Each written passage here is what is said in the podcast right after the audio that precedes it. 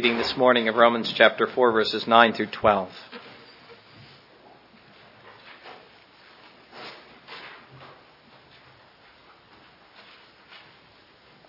And please look on or listen along as I read God's word, Romans chapter 9, chapter 4, verse 9. Does this blessedness then come upon the circumcised only, or upon the uncircumcised also? For we say that faith was accounted to Abraham for righteousness. How then was it accounted? While he was circumcised or uncircumcised? Not while circumcised, but while uncircumcised.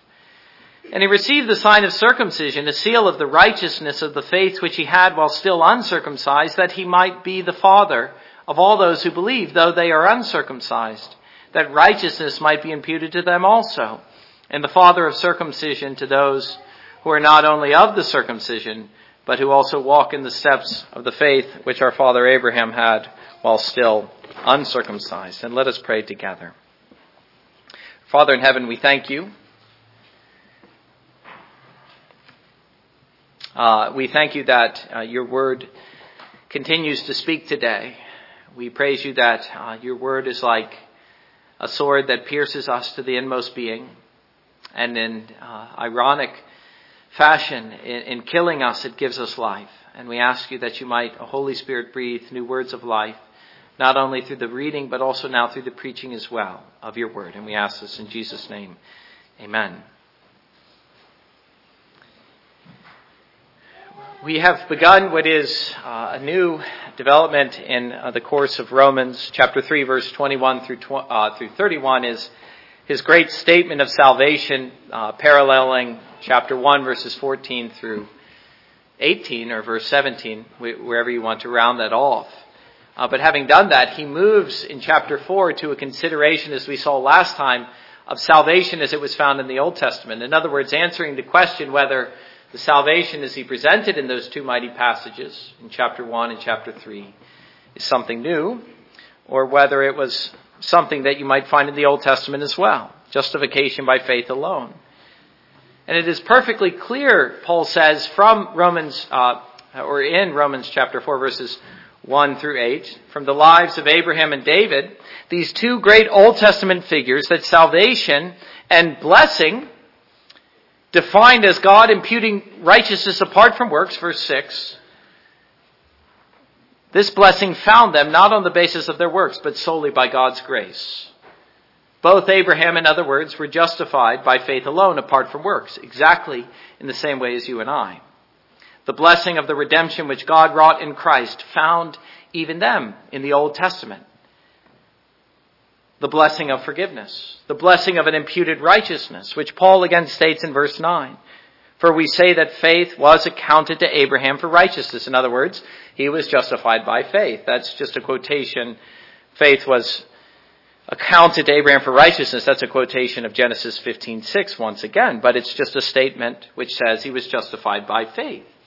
But having answered the question, is this anything new? The answer being no. Justification by faith stretches all the way back to Abraham and frankly even before him, apart from works.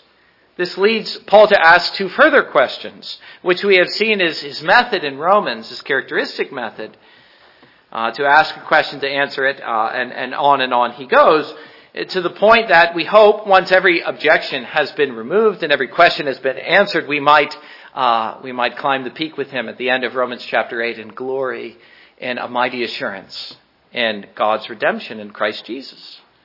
But the first question that he asks in verse 9 is, does this blessedness then come upon the circumcised only or upon the uncircumcised also? In other words, the question is, all right, Abraham was justified by faith. David was justified by faith. We grant that. Both men were circumcised, though. Both men were Jews. And so the Jews might go that far with Paul, but they would want to limit it to the Jews only, only to the circumcised. Only they were justified by faith alone. Certainly not the uncircumcised. Paul says, no, we need to wait. We need, we need to stop there and ask the question, what about the uncircumcised? He reminds them that Abraham, the righteousness that was accounted to him came to him by faith only, leading to the second question. That's verse 9, verse 10. How was it accounted? While he was circumcised or uncircumcised? And that will have an important bearing on answering the first question. whether uncircumcised people can be justified too. And so the issue here that he's dealing with is the relationship, and this is the title of the sermon, the relationship of circumcision to justification. Seeing that both were true of Abraham. He was both justified by faith, Genesis chapter 15, and two chapters later, he was given the sign of the covenant, Genesis chapter 17, as the head of a covenant, the covenant of grace.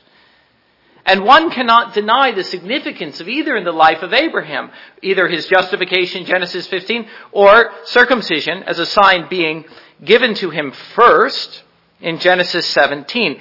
Uh, not only in the life of Abraham, but also the life of his children, the subsequent life of his children. But the question which needs to be answered is the role of each in the life of Abraham. And uh, if, if you remember from our study many months ago in Genesis chapters 12 through 22, uh, the highlight of, uh, of that whole episode, aside from the promises which God gives Abraham over and over again, is the way we are able to have a case study in the religious life of Abraham. And the thing that stands out most prominently is his faith, unquestionably. But faith isn't the only thing that was true of Abraham. He was also circumcised. And so he also becomes a case study in the role of circumcision. And, and then taking those two ideas, we're also able to see in the life of this one man the relationship of the two to one another. What is the re- relationship of circumcision to justification? That is a question which we are able to answer.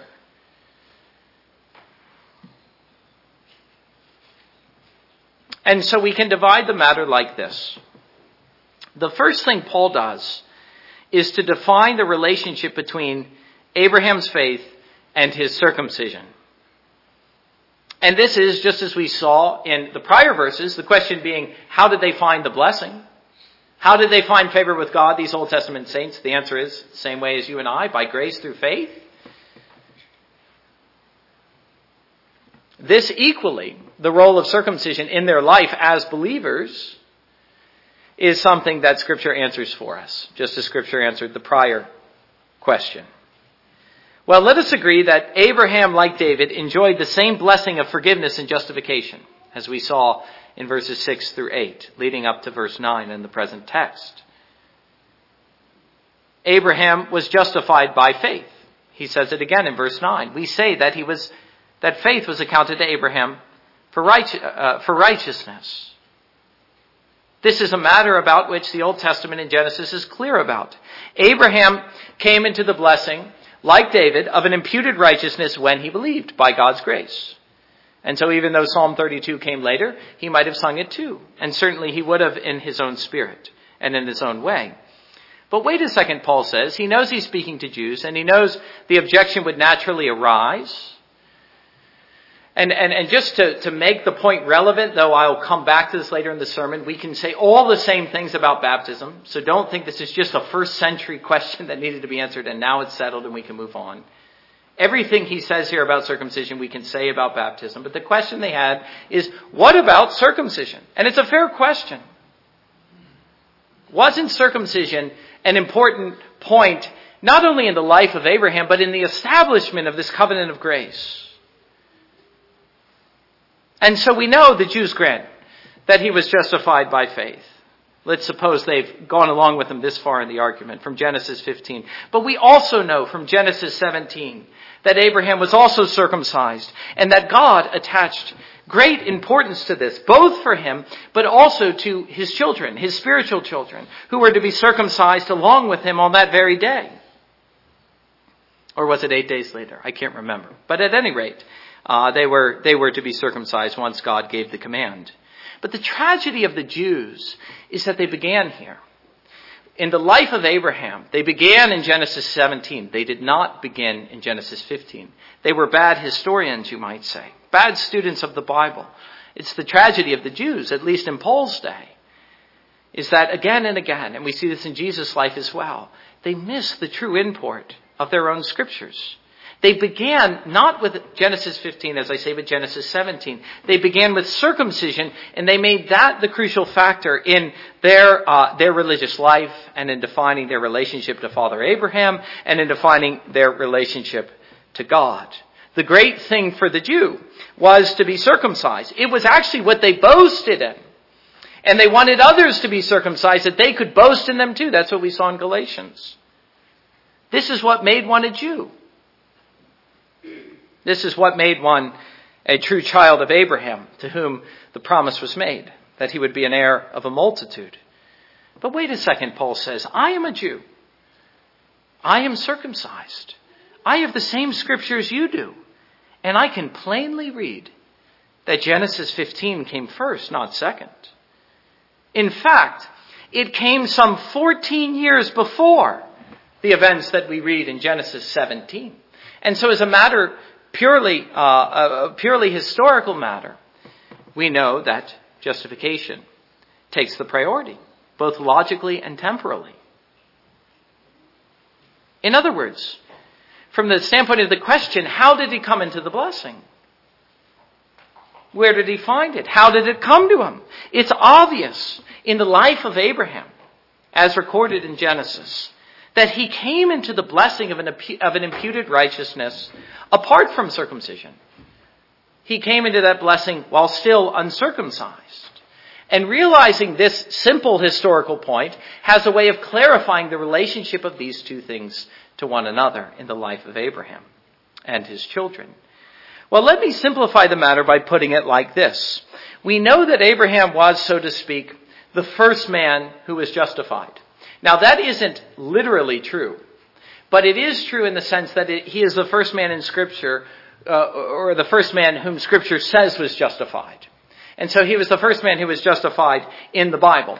The Bible pinpoints him or uses his life and his religious experience as a way of demonstrating the manner by which God justifies the ungodly or the sinner, as Paul says in Romans chapter 4 verse 5.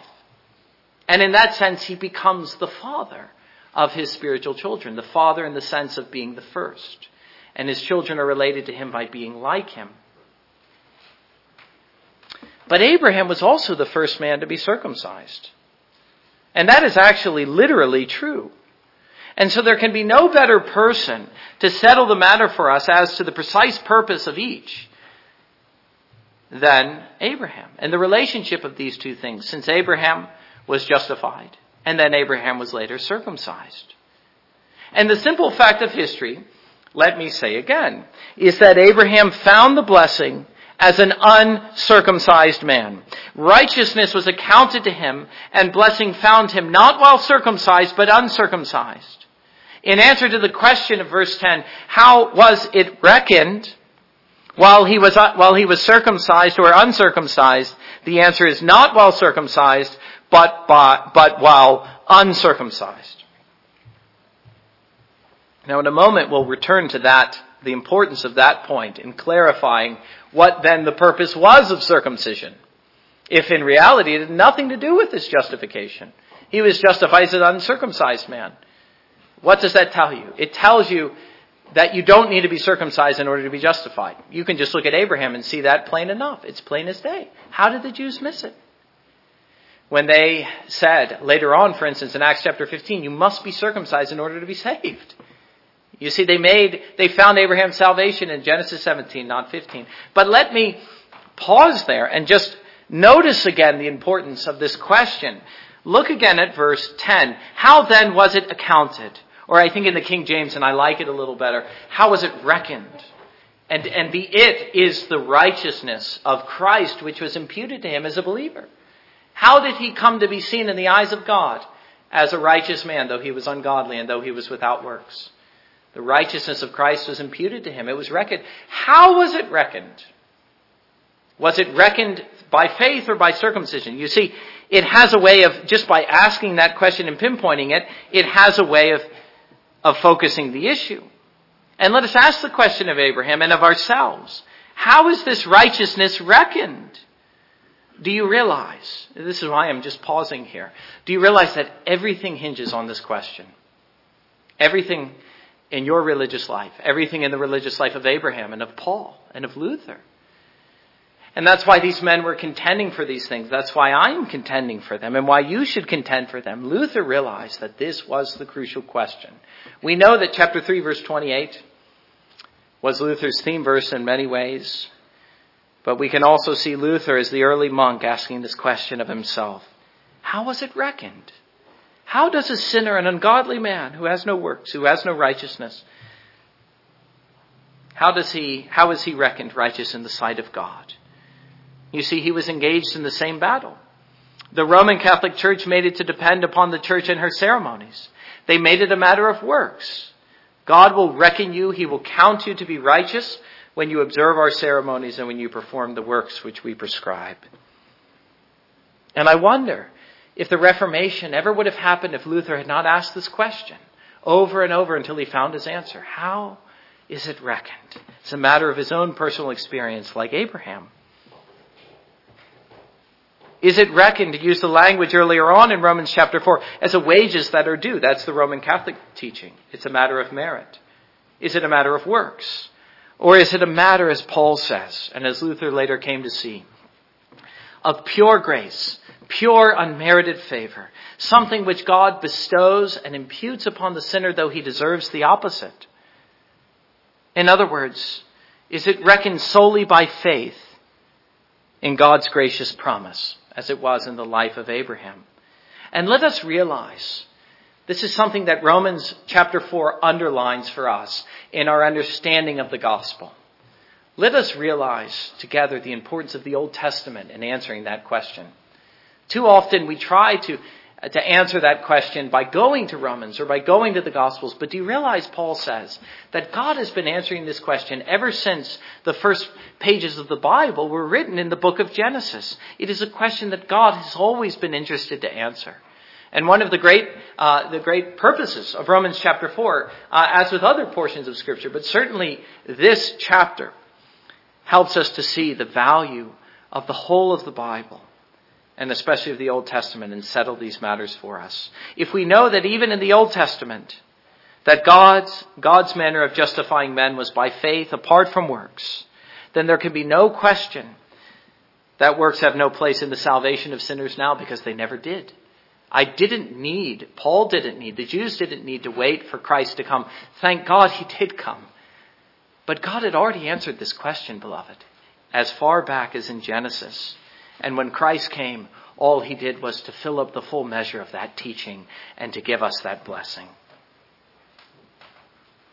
But having established that, and seeing plainly that Abraham was justified by faith alone long before he was ever circumcised. That is, again, as one who was uncircumcised, Abraham was justified. Do you, do you realize uh, the scandal this is to the Jew? You're effectively saying in that state, Abraham was actually a Gentile when he was justified. But having established that plainly from Scripture, the question becomes what is the purpose and the value of circumcision? Does it have any value at all? And the answer is with respect to justification, it has no value. Zero. It is absolutely worthless. A man may be justified like Abraham apart from this ceremony. In fact, apart from any ceremony at all. He can be justified just like Abraham, simply in the presence of God, by looking to the stars of the heavens and wondering at what God is doing and considering the promise. And so there I just said it absolutely worthless, but only with respect to the sinner's justification.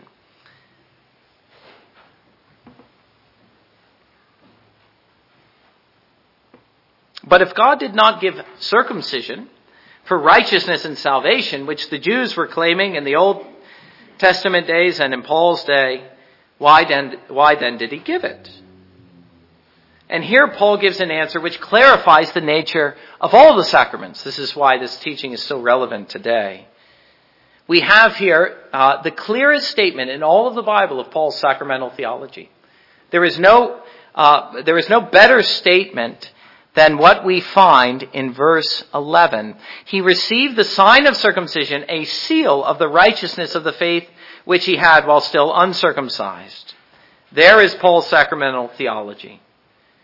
And he tells us that even though Paul's, or, excuse me, Abraham and his children, even though for them circumcision as a sacrament did not justify, that at the same time this consideration did not empty it of its religious significance. there was indeed a very important reason that God gave circumcision to Abraham and his children, and that is a reason we ought to recognize. And those reasons are seen, as Paul says in verse 11, in the way that circumcision was a sign and a seal of his justification. Let me read it again. He received the sign of circumcision, a seal of the righteousness of the faith which he had while still uncircumcised. A sign and a seal of his justification, a sign and a seal of the righteousness which he came to possess the moment he believed. Now, this is obvious in the fact, or, uh, yeah, in the fact that it came later. It could not be the blessing of justification, nor could it confer the blessing of justification, circumcision that is, because Abraham, when he was circumcised, was already justified. And so its relationship to justification must be something different. Circumcision is not the instrument. Faith is. As soon as a man comes to have faith, he's justified. That was true of the saints in the Old Covenant. But instead of conferring the blessing instrumentally, as faith does, Paul says, it signified and sealed the blessing. It came to him, Paul says, as a sign and a seal of the righteousness he already possessed when he believed.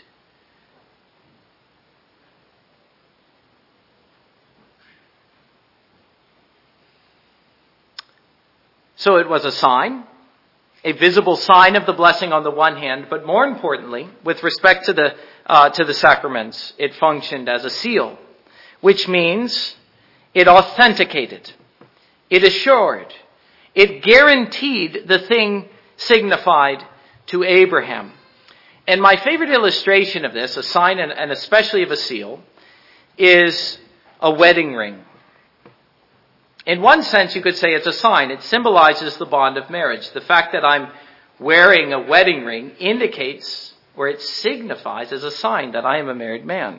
But the ring isn't marriage, nor does the ring confer the blessing of marriage upon me. I could take my ring off in fact, I'll do it now. And I'm still married.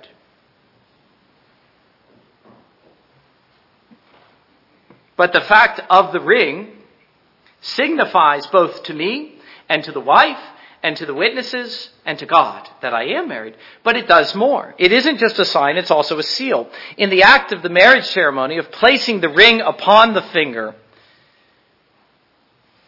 the bond of marriage and the promises made there are sealed. They are guaranteed. They are assured.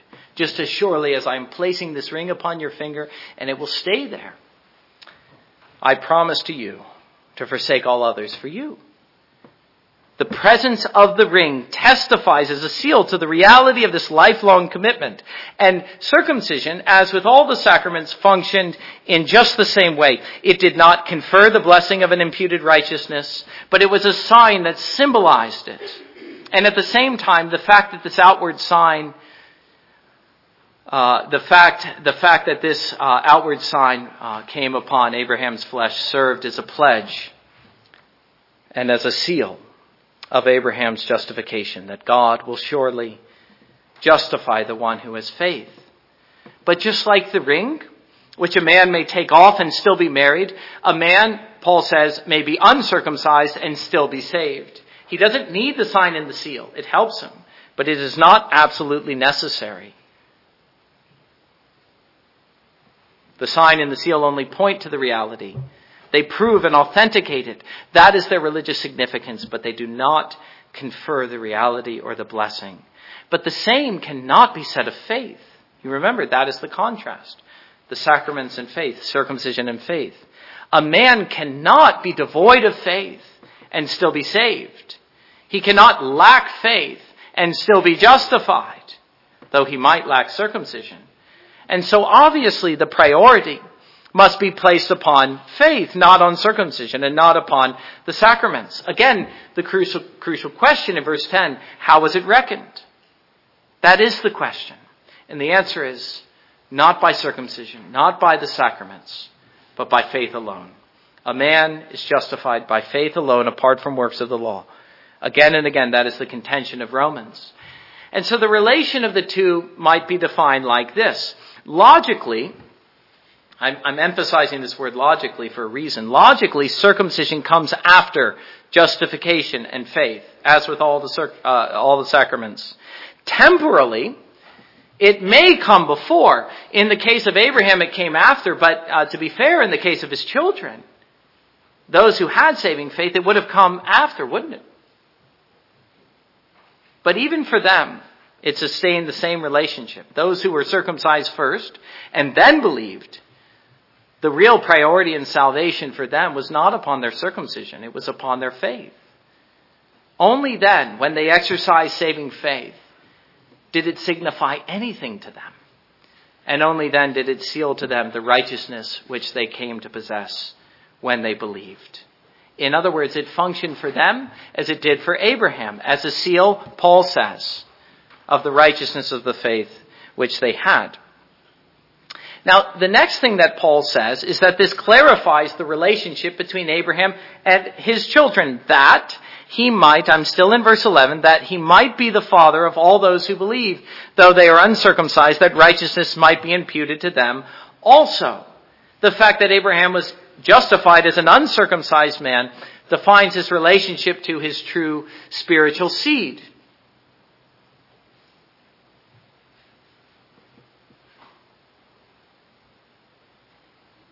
He received the sign of circumcision a seal of the righteousness he had by faith in order to prove that he was the father of the uncircumcised and the circumcised.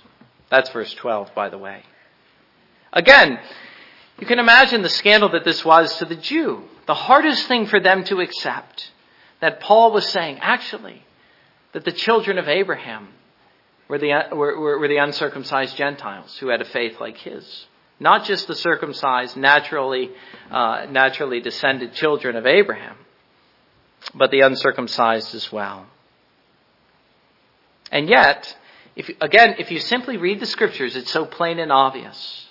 The promise came to Abraham that he would be the father of many nations, not one a promise that he believed and thus was justified while he was still uncircumcised. And this obviously has relevance to those who are, uh, who are uncircumcised like him. In other words, again, this not only defines the relationship between circumcision and faith, but it defines the relationship of Abraham and his children. Who are his true children? If Abraham was justified as an uncircumcised man, if lacking circumcision was no barrier to his being justified, then neither, neither can it be for us. And so, the true child of Abraham, his true spiritual seed, is simply the one who has faith like Father Abraham, irrespective of his circumcision. It is nothing. It, it avails nothing with respect to this question who are his children. It is one, or he is one, his true child is one, who considers the promise and accepts it as Abraham, his father, did and his justification will come as surely and naturally as it did for Abraham. Yes, Paul says, righteousness will be imputed to them also. That's the end of verse 11. Not just as soon as they receive the sacrament, but just as soon as they believe like Abraham. Even if they aren't circumcised, even if they never are. In promising to Abraham a spiritual seed in Genesis 15, that is what the Lord was pointing to a multitude of spiritual children who shared in the same blessing by the same means, namely by faith. But let us not go too far with this, Paul says in verse 12. You notice uh, the characteristic balance in Paul. He has no interest in excluding when he says this, the natural seed of Abraham, those who were circumcised. He isn't saying that circumcision is a barrier to justification any more than he's saying that uncircumcision is. He's saying that even they might be Abraham's children so long as they have faith too. He is the father of the circumcised. He is the father of the uncircumcised. To all who have a faith like his. The point is, faith is what determines one's relationship to God. Faith is what tells you whether a man is justified. Faith is what determines our relationship to Father Abraham. This is something that we will go on to consider in greater detail next time in verses 13 through 17. But for now, I take the point is established. If Abraham was justified by faith while still uncircumcised, this really determines everything that follows. It determines who can be justified. Answer, even the uncircumcised. It determines who are his true, true children, circumcised and uncircumcised alike, so long as they have faith. And it also determines the true significance of circumcision in its relationship to faith as a sign and as a seal. That is uh, the method of Paul's argument. But let me close here by pointing to the implications and the significance of this for the Christian life, since we too have sacraments, and since we too have an interest in being, well, related to Abraham as his true spiritual children. The question which we have, as the first century Christians had, is how might we come into this blessing as well? If we want to be justified as Abraham was, that is, if we want to be counted as, as, his true spiritual seed, we need to consider him in Genesis 15, not Genesis 17. And there we will discover once more that the real issue that determines man's standing before God is faith and nothing else.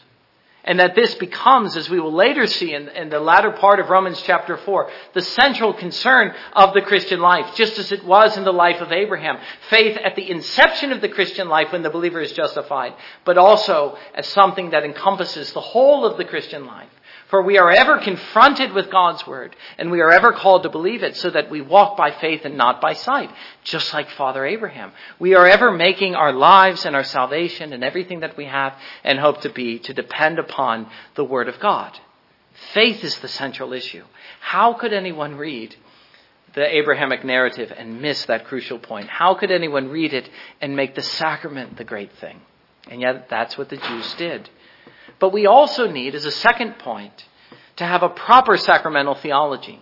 Since this is where the Jews went uh, wrong, and this is where the Roman Catholics have gone wrong, and this is where countless Protestants have gone wrong. And the reason this is so important is not because it, it, is, it is so crucial that we understand just exactly what is happening at the Lord's table or when someone is baptized. That is not why it is so crucial. The reason it is so crucial is because when you misunderstand the sacraments, invariably what you get wrong is the gospel. That's what Paul is proving here. An improper view of circumcision, the sign of the old covenant, led to a distorted view of the gospel. The same is true today, beloved. And it is absolutely incumbent upon us that we have a proper sacramental theology, just as the reformers did in, def- in our defense of the doctrine of justification by faith alone. Let me consider two of the common errors. The first, uh, which is very common in the lowbrow, low church evangelicalism today, is to disregard the sacraments altogether. In fact, not even to say the word. It's an ordinance you'll hear. Let us avoid the error of the Jews by avoiding the sacraments. That is, in essence, how the argument goes. But again, we can look to the life of Abraham and ask, is that what he did? Did he avoid the error by avoiding the sacrament? Did he find it necessary to warn off his children from the error of sacerdotalism? And we know from the Old Testament that this was an error they were prone to. I've just said it for the whole sermon. They placed too much importance in, circumcision. Did Abraham find it necessary to warn them off that by saying, don't be circumcised? Obviously not. For if we have a faith like his, we will be in no danger of confusing the issues.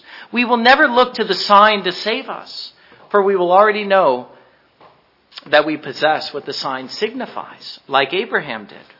But yet, on the other hand, there are still those, even in the Reformed Church today, who, in an effort to, to restore a high view of the sacraments in response to the low brow and the low church, to restore a high place of the sacraments in the life of the church attach too much importance to the sacraments. You might have noticed this, for instance, a while ago in the federal vision.